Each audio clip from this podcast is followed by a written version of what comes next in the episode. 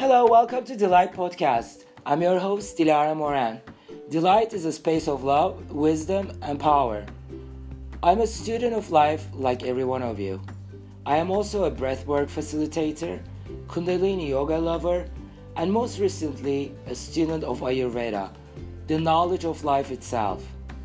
In this space of love, wisdom, and power, I will share and learn with you at the same time how to heal the healer that is within us and take it out in order to use it in our every moment. In my space of love, wisdom, and power, I will have amazing souls as my guests. They will share their knowledge, their experiences, their love, wisdom, and power with us. Thank you again for listening to Delight. And always remember to choose love and shine your light bright.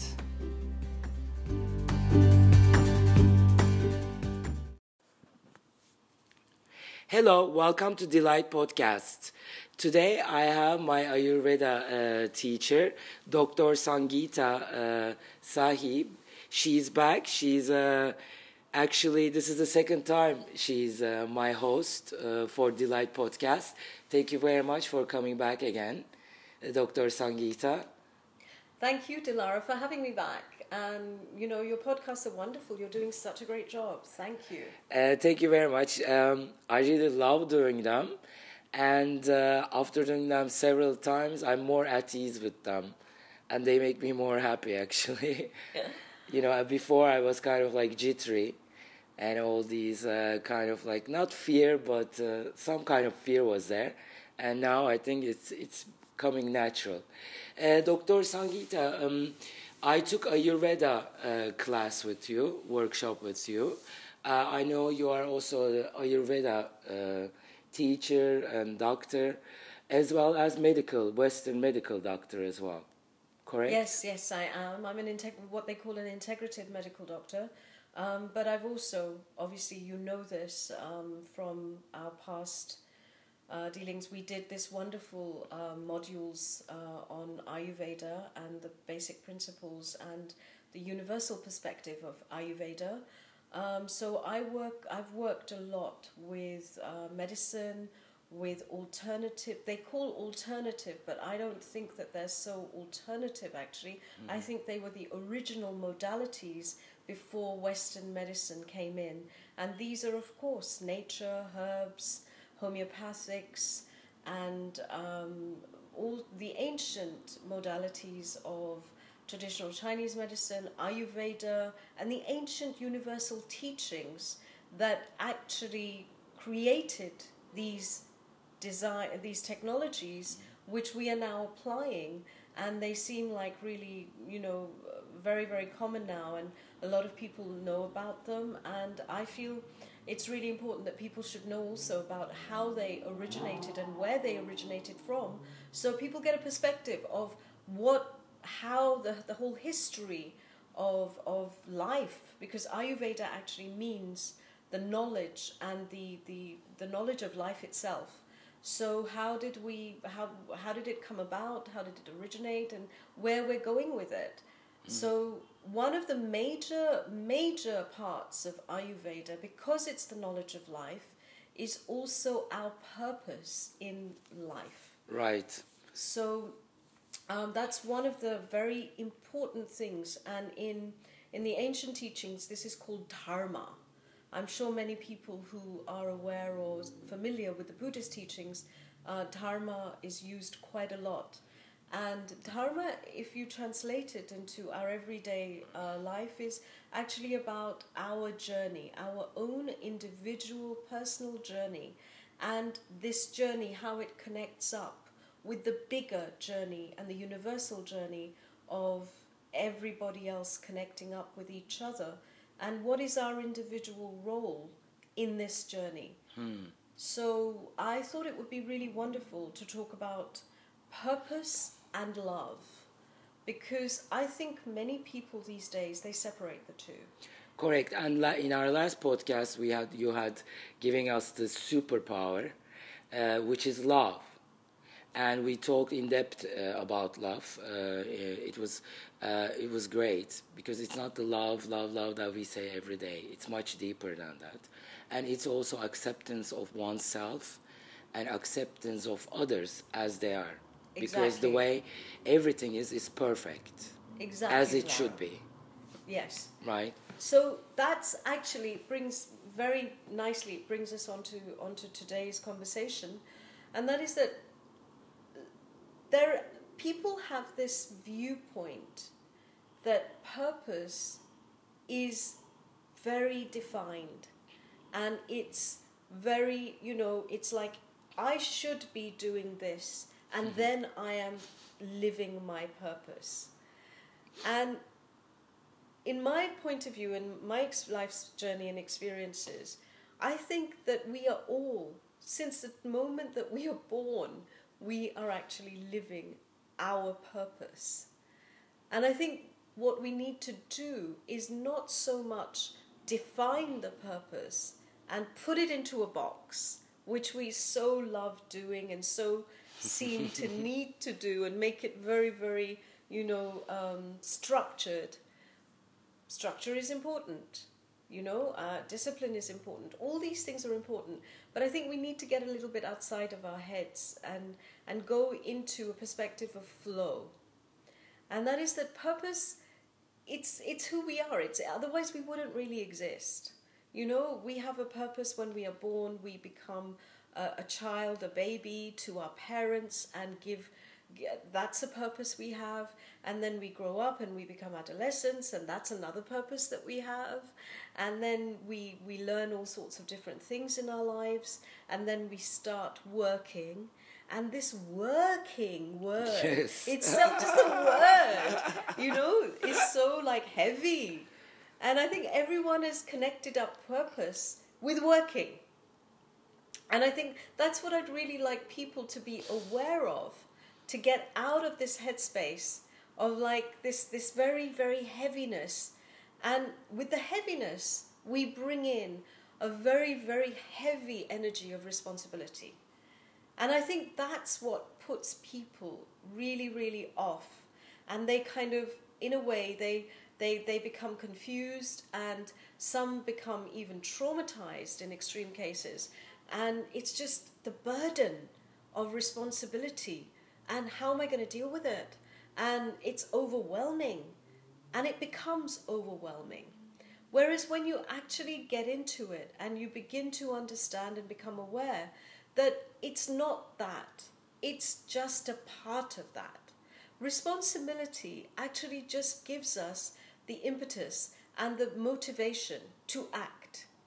Otherwise, many of us, we come, as I mentioned, in the last podcast on love being the real and most authentic and original superpower, I said very clearly in that podcast that love was our original template. Love is the original template of the whole of creation.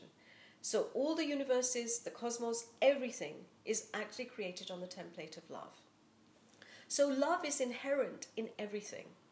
But what separates us from love is actually our awareness of it, and what is it? What is the expression of love in our everyday lives? And that's one of the things that I love to do, is to bring people and all these wonderful ancient and universal teachings into our everyday lives, so that we can apply them very easily, so that we can flow with them, and there's not a separation of, oh my God, these are the teachings and this is our daily life. And I think that's what's happening with a lot of my patients, my clients, my students, is that they are separating these two things. And I think the element that's missing, that I really want to talk about today, is the element of fun. Element of playfulness. Great. Because, this morning I said we are going to talk about purpose, because we have talked about this podcast before recording it right now. And I said purpose is great, because it's important, because we always think, what is my purpose? I do this test, I do this workshop, we all do that.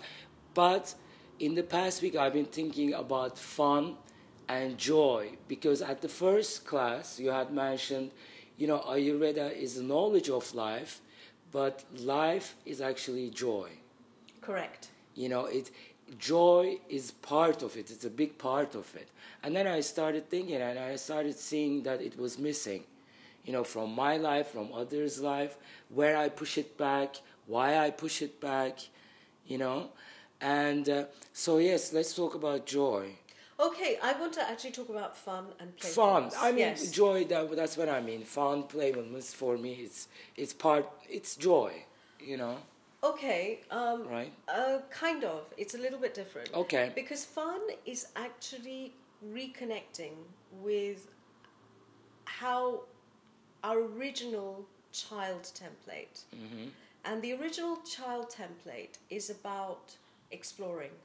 It's about discovery. It's about actually the journey of exploring, discovering, exploring, discovering, playing, applying.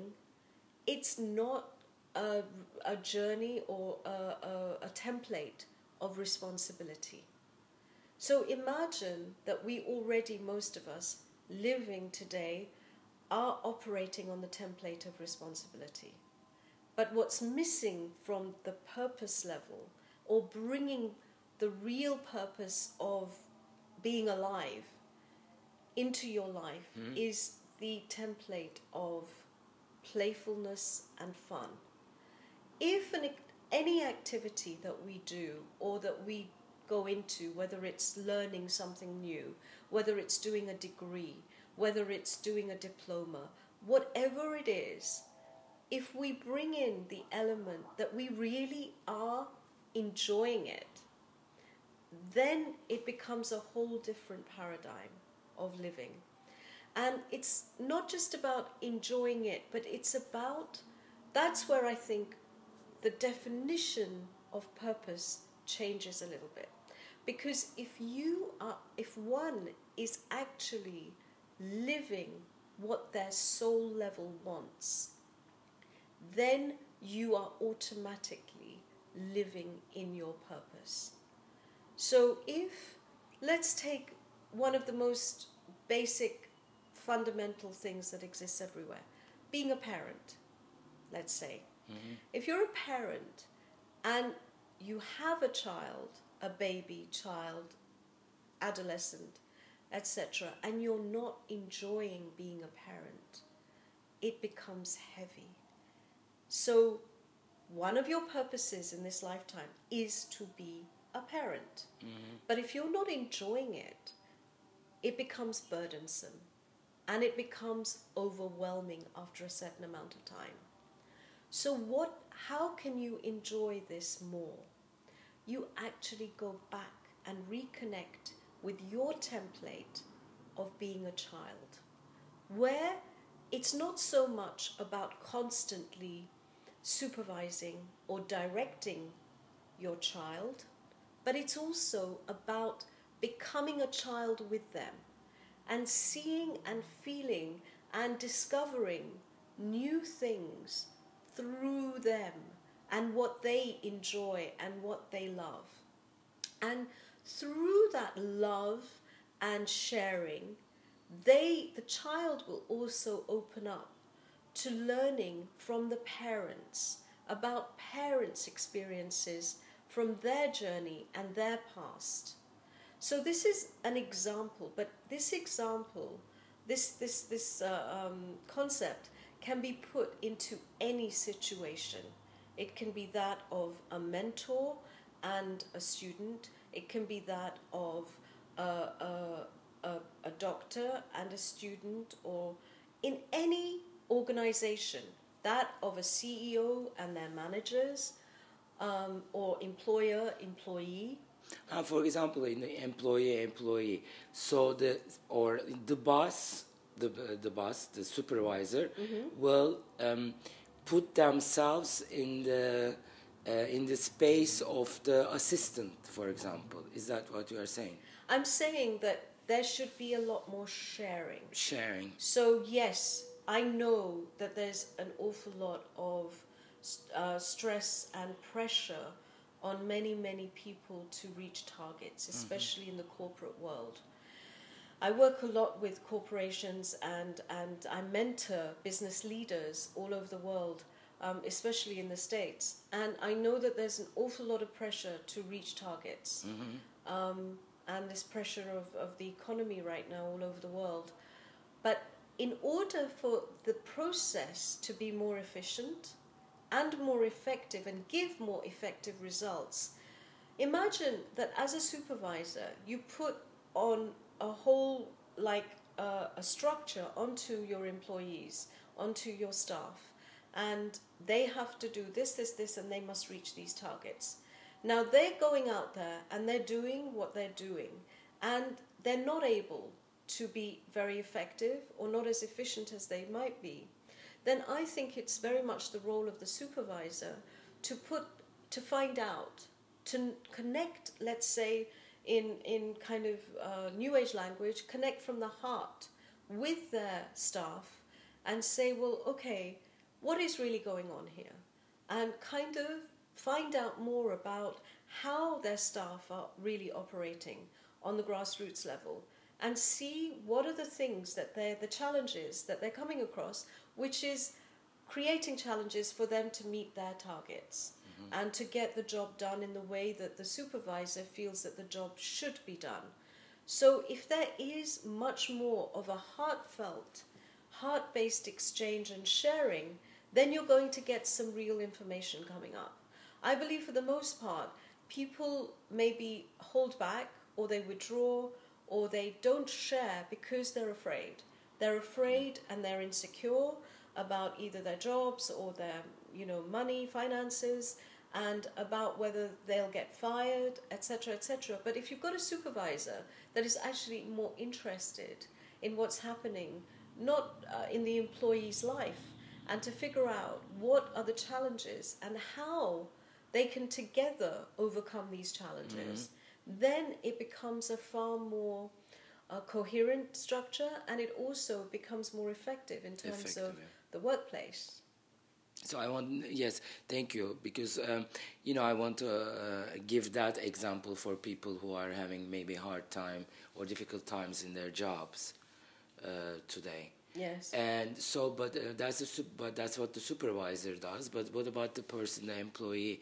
I mean, how can they, you know, if the supervisor doesn't do that, how can they bring that up?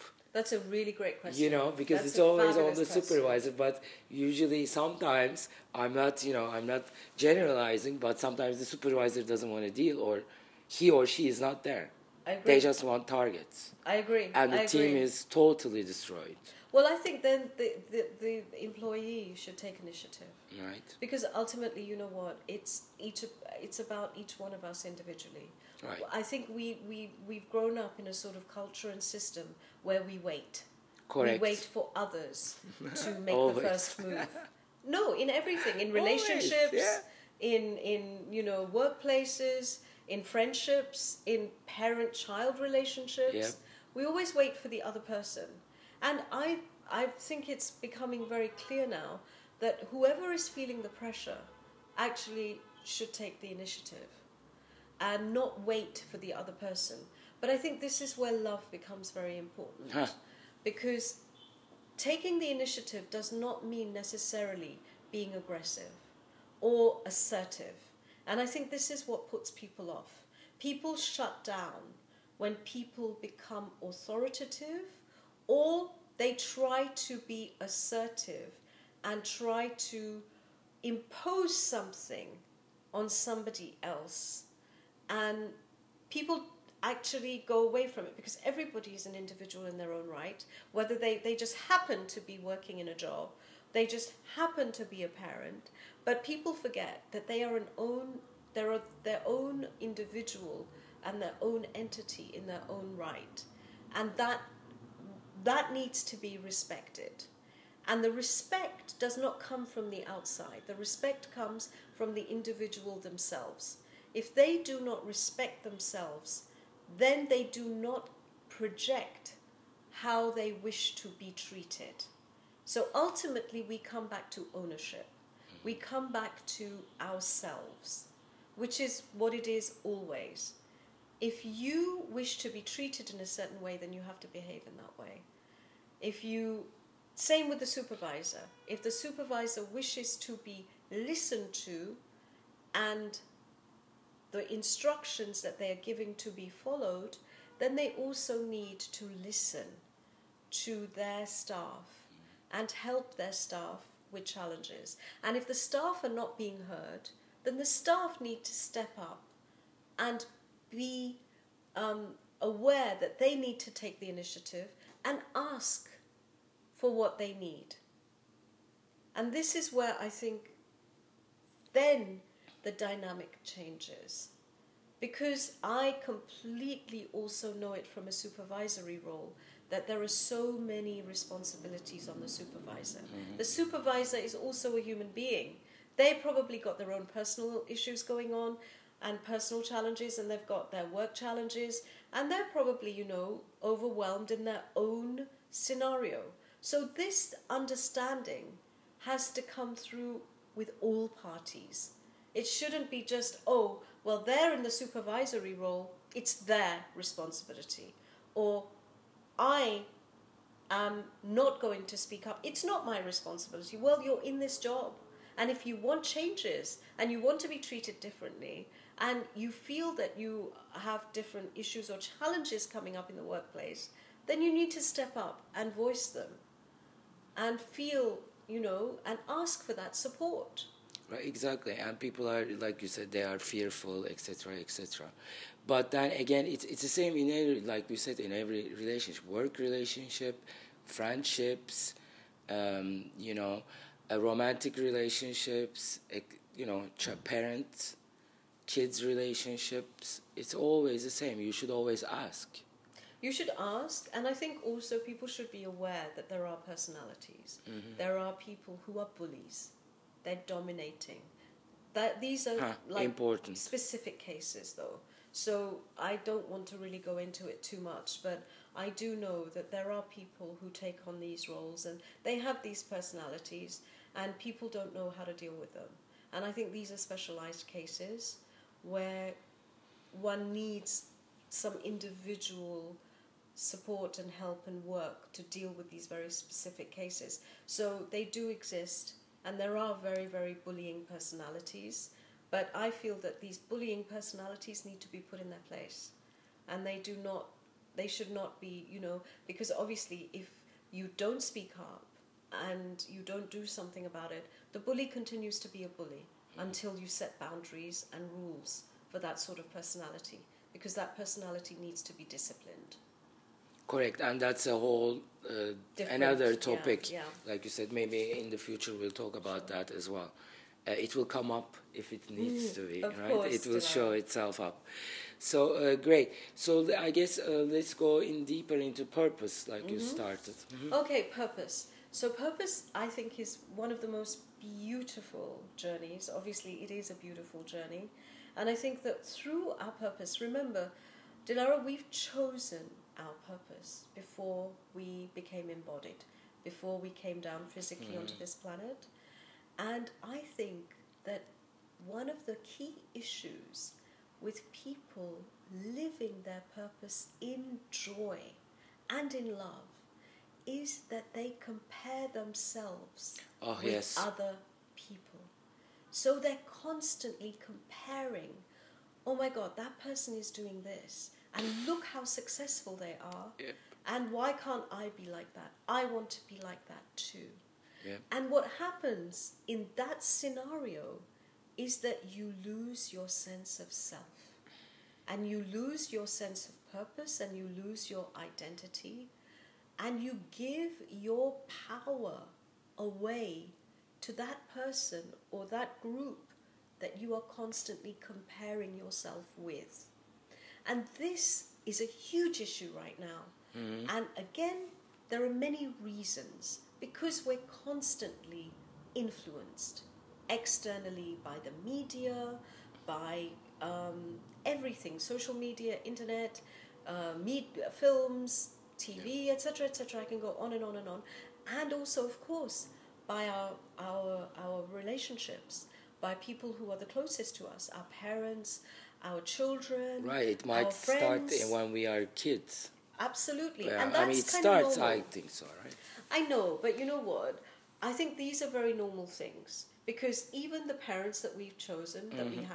We've chosen them, right? So we've chosen them because we need to be under some sort of influence of right. them, as much as they need to be under our influence too.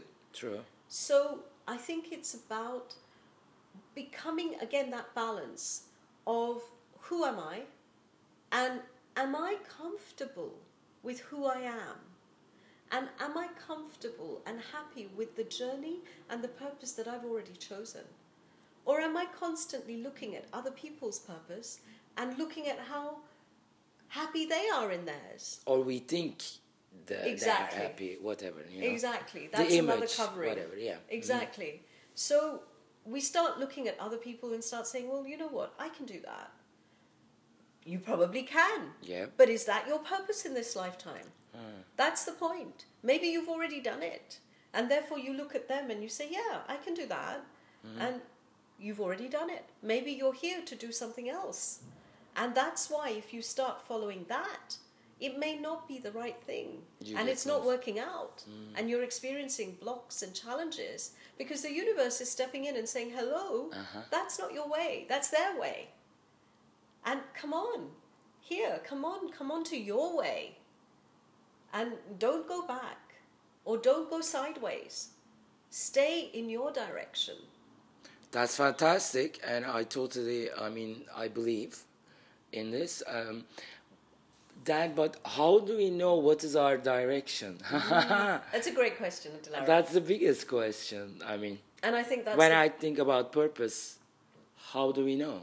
I'll tell you. I think that's the greatest issue, if you want to know, going on right now.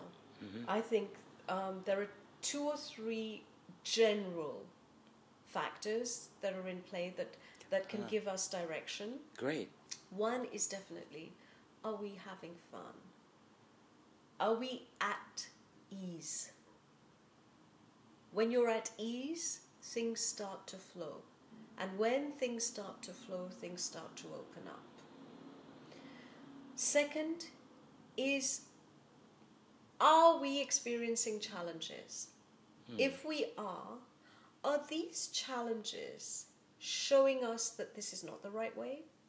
Or are these challenges actually showing us that, you know what, you have to overcome this before you can get to that? So are people running before they can walk? And are these challenges pulling them back to base ground and saying, well, okay, you know what? You need to first take this step by step. You can't just fly. And this is, one thing I really wanted to talk about and mention today. Mm-hmm. I see many people in my work who are flying. They are seeing all sorts of different things. They're going into multidimensionality. They're feeling all these incredible feelings and they're like, oh, I feel so good, I feel so free, I feel so relaxed. Great, you should. That's amazing, that's wonderful. But when it comes to working on this 3D grounded level, you need to be grounded. Mm-hmm. And the way that we ground ourselves or we get really connected to baseline is through the structure of 3D. So in order to really manifest something and to live in our purpose that we have dreamt about or been instructed through our soul, we need to have very clear, step-by-step, solid foundations and structure. This creates the foundation and the template to move forward. If we do it very, very, very fast and haphazardly, mm-hmm. believe me, I've seen so many people just as quickly come crashing down because it was not done with integrity, step by step, in the way that it should have been. That does not mean that it takes a long time. People great, because want everything instant. And that's one of the biggest issues too. Mm. They dream about it and they want it to happen tomorrow. Great, you've dreamt about it. Now how are you going to make it happen? You have to structure it. You have to make a plan. And a lot of people, when it comes to these levels, they start saying, you know what, this is too much for me. And they give up. Then they give up, mm-hmm. or they say, you know what, I can't be bothered. Or, you know what, this is not my cup of tea. And they just let it go. And actually, maybe it's because they had to go through this structure and these steps, that's how their journey would continue and they would be on purpose. And what happens at that point is when they give up, they say, okay, let me do something easier. And then they get sidetracked. They follow something easier without realizing that that easy way is not their way. And then the challenges come up and the universe starts blocking you and it starts trying to put you back on your original path. So I know that I get many, many questions and many sessions I've done with people about how to overcome challenges, especially this sort of challenge when they feel they come across a block. And they don't know how to overcome it because in their mind, they feel once they've got their dream and their purpose, it should all be easy. Sometimes it is. Right. Not everything needs to be hard. I mean, not everything is hard. It's not about being hard, but that's also a mindset. Mindset-wise. Yeah. I see what you mean. That's where playfulness comes in. If you start looking at a problem through the eyes of responsibility and heaviness, it will become heavy. But if you start looking at a problem or a challenge in the space of playfulness, you will find creative solutions to that problem. And that's where what you mentioned comes up, the energy of joy. Because when you bring the energy of joy into a product, into a project, it automatically becomes easier and the solutions come up. Whereas if you look at it as a duty, that's what most parents are doing, most supervisors are doing, even friends are doing with other friends. They're like, oh, I know this person for years and years and years, and you know what? I have to go meet them because I should. Yes. It's a duty. Exactly. I love because exactly, you know, we talked about this last week as well. With you in my session, but and duty should must, you know. I was telling my Kundalini teacher the other day. I said I'm taking these words out. Actually, a yoga teacher, my Gayatri yoga teacher, Sanam, when we were doing a podcast, she said we were talking about abracadabra and the power of words. Mm-hmm. You know, abracadabra means I create, actually, with my words. Yes. And then I said, you know, I really don't like these must, should, and I try to take them out of my vocabulary every day. So instead of in the morning, I was waking up, Sangeeta, and I was saying, I have to do this. I must do this today. You know, how your list goes in your head in like a second. And then I said, you know what? I was reading about things and, you know, talking to people. And I said, I'm going to take must out of it. And I choose to do this. That's beautiful. You know? Because it creates a different mindset. And that everything is, that joy comes in. Exactly. The joy that you just mentioned. Because, you know, Dilara, it's really actually quite simple. In the sense that we are our parents' children. We can't change that. Yes, that's true. There are certain things which are fixed assets. Mm-hmm. And then there are variables. Now, the variables we can change. The fixed ones, we have to deal with, whether we like it or not. And most people, it's the fixed ones that most people have problems with.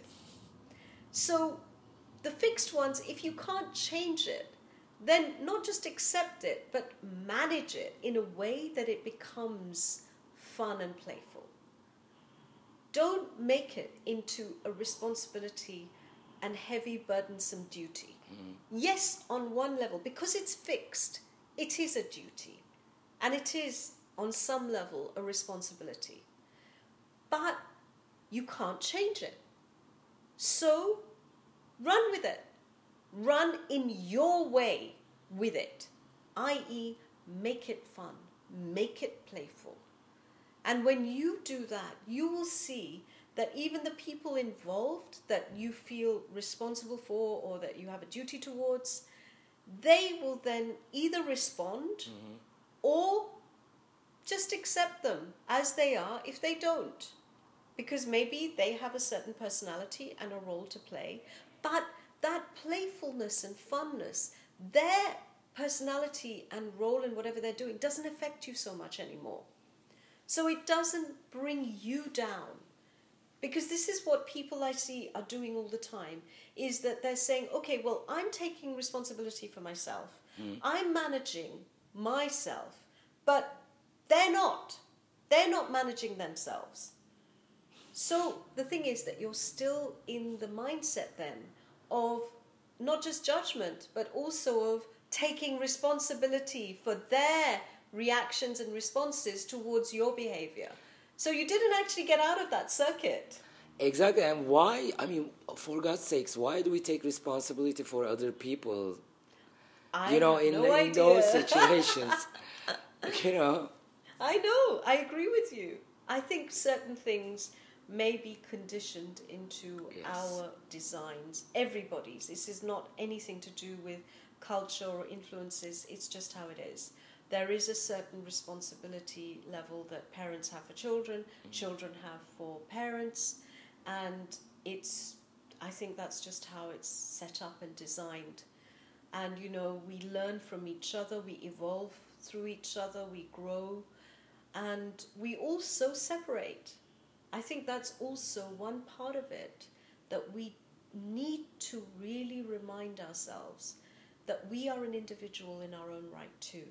That yes, we have times that we need to play this role and do it playfully and with fun, but there are other times and other functions, other purpose in our lives where we need to remember, no, this is my particular individual thing, which is not related to my work or my parents or my friends or my relatives. It's related only to me, and it's connected with other groups, which my parents, my friends, my relatives are not connected with. Mm-hmm. So I think what we try to do is we get insecure about that, and we try to make all of it in one.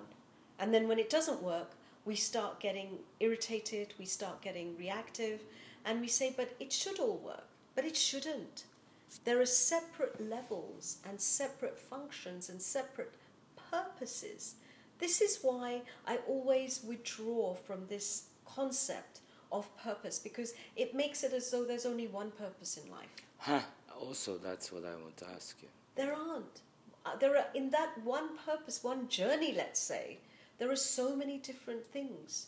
There's so many different levels, functions. You may be a mother, you may be a child, you may also be a friend, you may be a relative, you may be an employer, you may be a supervisor, but you may also be a group leader, you may be a teacher, you may be, and you have different functions and roles. And each role has its own structure and its own way of interaction and relationship. Mm-hmm. So you may have a person who may be your friend outside, but in class is your teacher, and they need to be separated, those roles. Mm-hmm. And these are agreements that were made before you were born, or that you are making on your journey too. And I think when we are more clear and have clarity about these different things in our lives, the life flow becomes easier. It doesn't become heavy. It's when we get confused, when there is lack of clarity. And that's where I think having a mentor or a guide becomes very, very important, because it helps one to have clarity. I go through similar things in my life too, where I need to brainstorm off of somebody else that I trust, or somebody that I think has a little bit more experience of life than I do. Mm-hmm. And it's everybody feels that way. Of course. Everybody. So this is, for me, the whole fabric of life. And, you know, like, I really encourage people to interact and to have fun.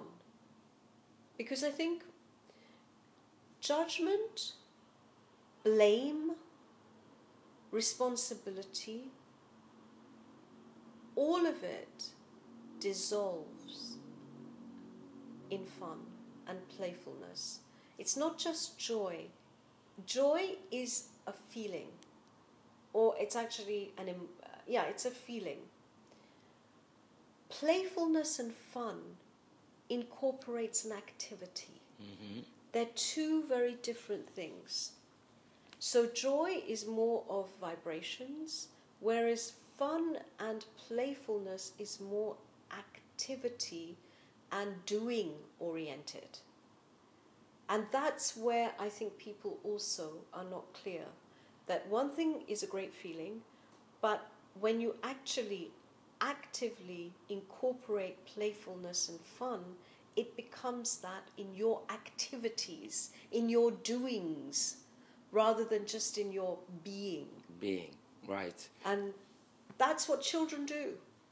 They don't know what is joy.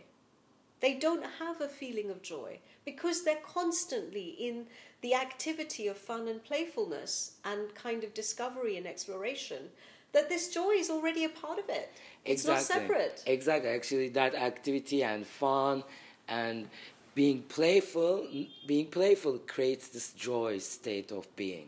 It doesn't create. It's inherent. It's in it. They're all in within each other. Exactly. Yes. You know, and It's sometimes, I think, people just need to do the activity and stop thinking. Exactly. I just did that. Did you see? Exactly. That's I tried to separate them and I put them in boxes. Exactly. Okay, note to self, but exactly. So they are one.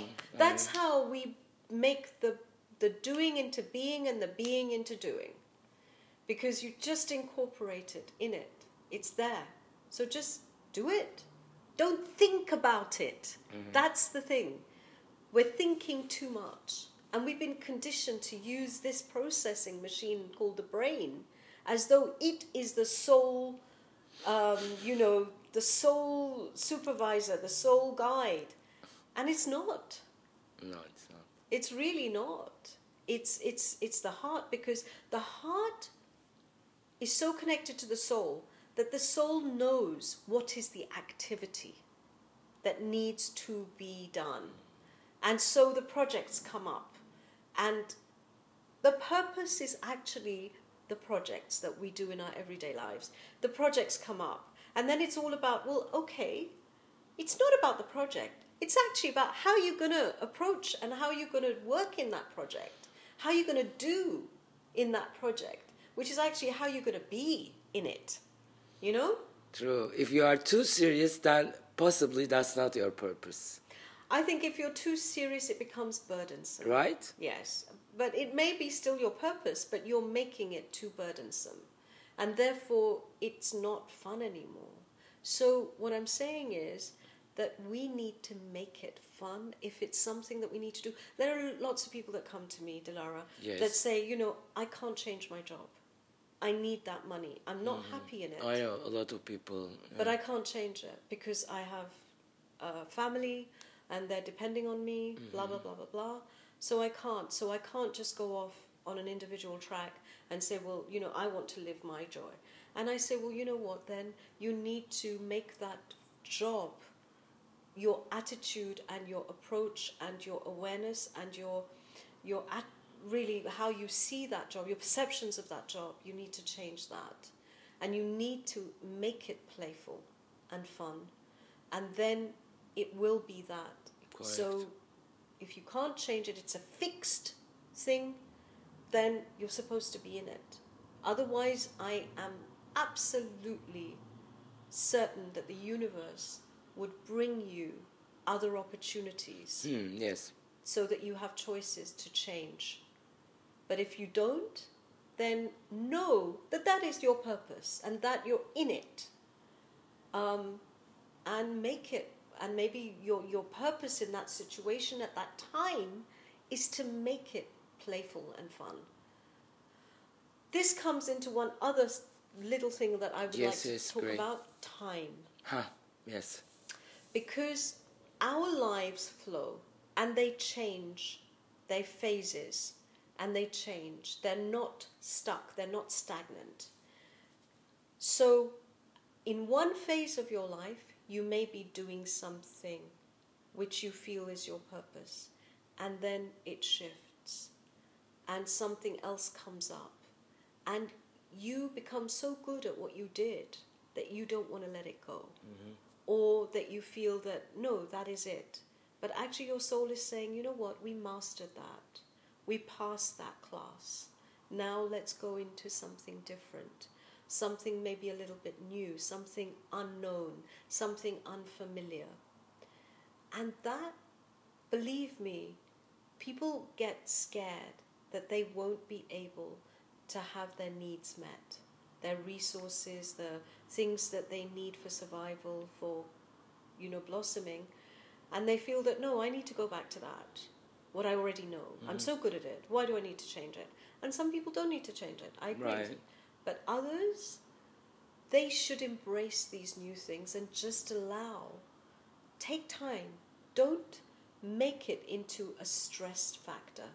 See how those new phases are opening. And follow the signals. Don't hold back. Just follow them. Don't jump into it maybe and say, okay, I cut off all my ties from the past. But at the same time, take it with a little bit of patience, a little bit of grace, and a little bit of like, okay, let's see attitude. Not, I was a master of that, so I need to be a master of this immediately. Right. Okay, I see what you mean. You know, people have that because it's a mind thing. That, okay, I mastered this, I reached a certain position in this, and now what? I have to give up my level of mastery and go into this? The universe is pushing me into this? Oh my God! And this is not ego. This is just a new phase of life. And believe me, I see this even in positions. It's like people go from being a single person to then being a couple, marriage. And they have mastered life as a single person. Right. They can look after themselves. They've got a wonderful place to live and a car, etc., etc., and a great job. And then they go into being a couple, and it's changed. And suddenly, they're no longer masters of their own lives. Right. So they get stressed. Yes. And they're like, no, no, no, I don't like this. I don't like this at all. I want to go back. I was so much happier. Life was so much easier. But this is a new level. This is a new phase. Right. And then there are people who go into being couples to being parents. And then you're like, oh my God, I can't deal with this. This is so stressful. Having a third person, I have to take care of how much money have I got? And am I going to be able to raise this child and blah, blah, blah, blah, blah, and all of that. And then, believe me, even grandparents, they go into, oh my God, I'm becoming a grandparent. Right, of course. You know, so life is like that. That's a natural journey of life. And each level, even, you know, I've seen people when they move house. Oh, yes. They go into, I know it's a major life change because you're going into a new neighborhood, into new friends, right. You know, all of it. But it's like, oh my God, but I was so comfortable there. And everything was so set up. I knew my local shops, I knew everything. And now here I am and I have to change. And I have to go into somewhere completely different. Oh my God, and I have to start all over again. Right. But you don't. No, exactly, you don't. I mean, I used to be like that too. Oh my God, I need to move. I moved a lot. Yeah, I was living in the US. And I was thinking about it the other day. I'm like, oh, maybe I should move my apartment, which I'm very happy about with, you know, inside the energy. Everything is great. I'm like, And then, in like, if it was 3 years ago, I would freak out.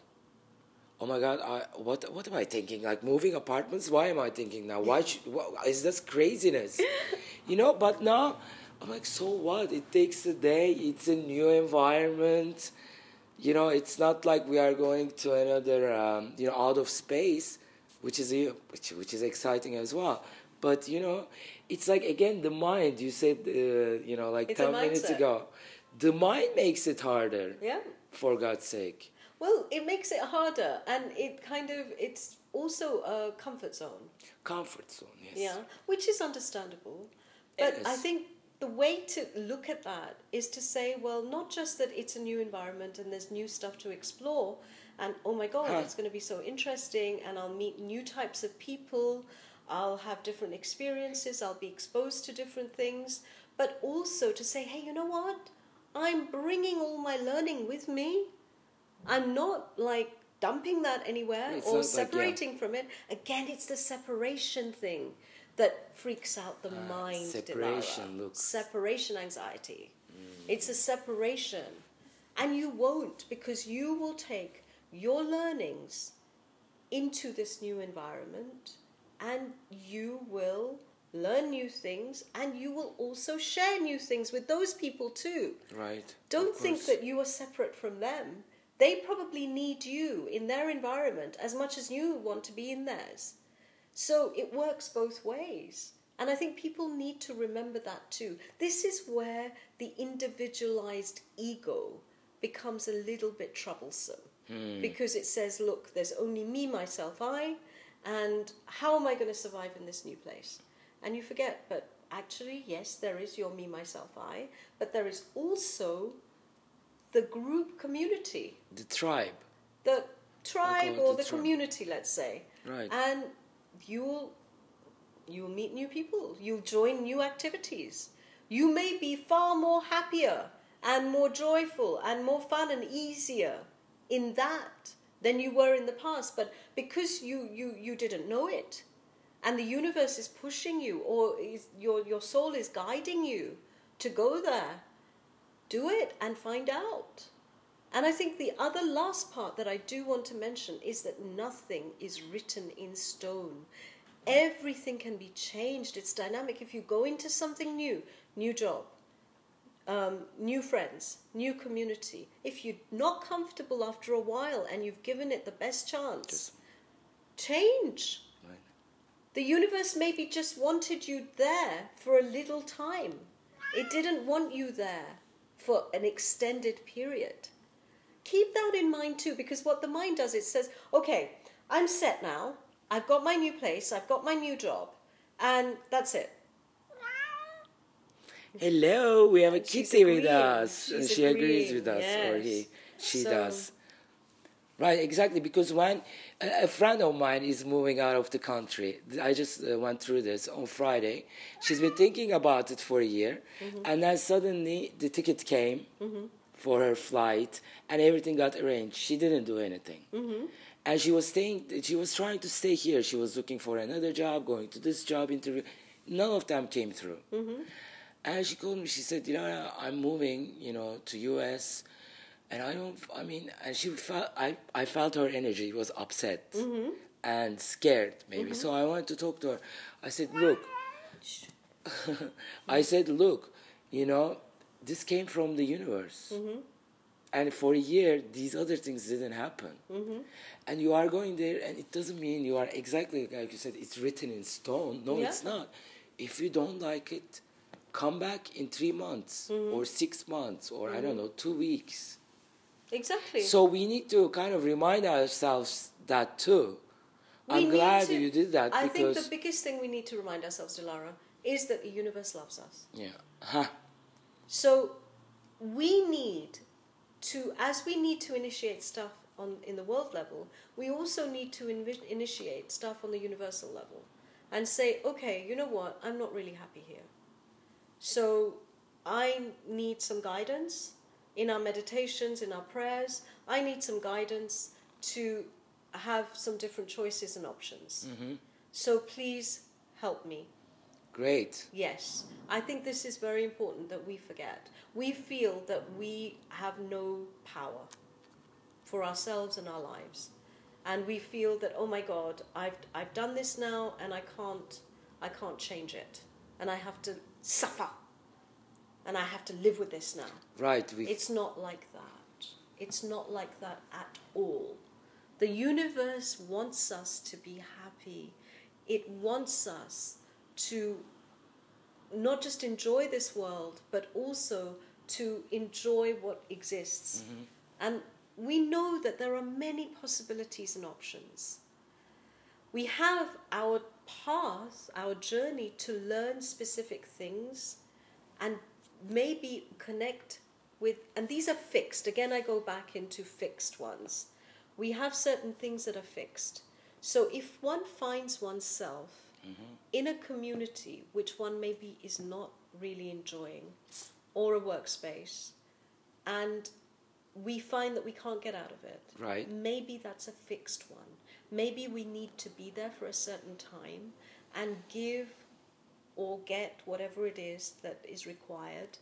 And then a new possibility opens up where we can move out.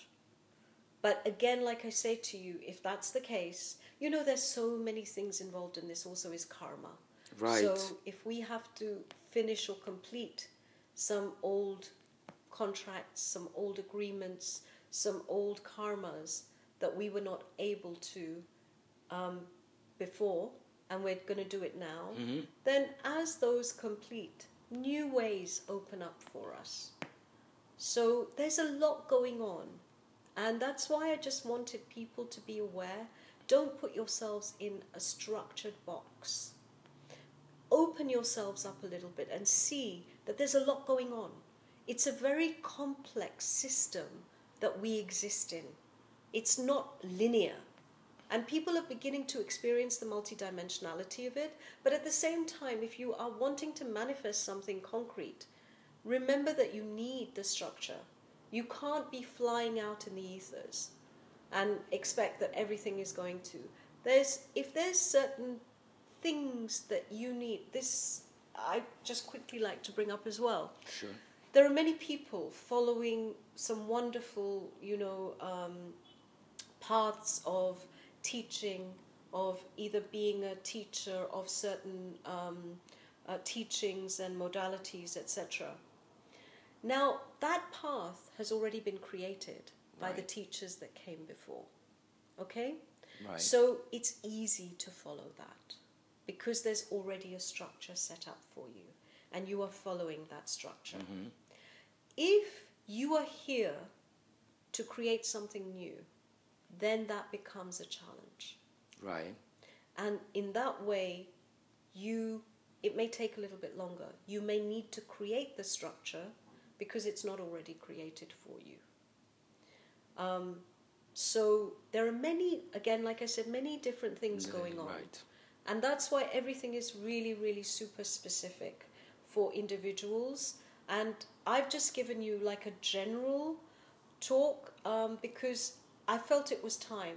I really wanted to share this with your listeners because I want this I want people to feel a little bit more comfortable with their lives and what's going on. And again, like I said, please, I would really encourage people to visit my website, www.genuinehumanbeing.com, www.genuinehumanbeing.com.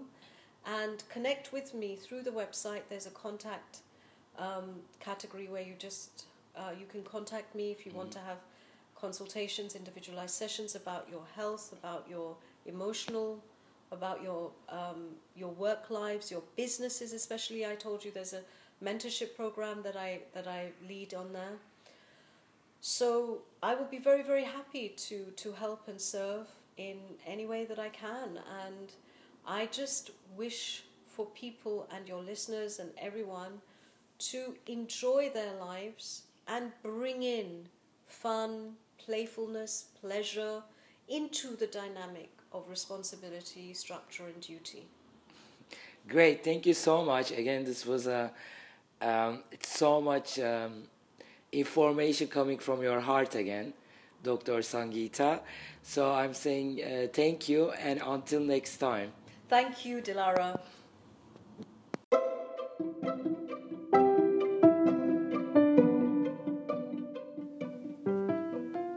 Thank you for listening to today's Delight Podcast. I hope it was as nourishing for you as it was for me.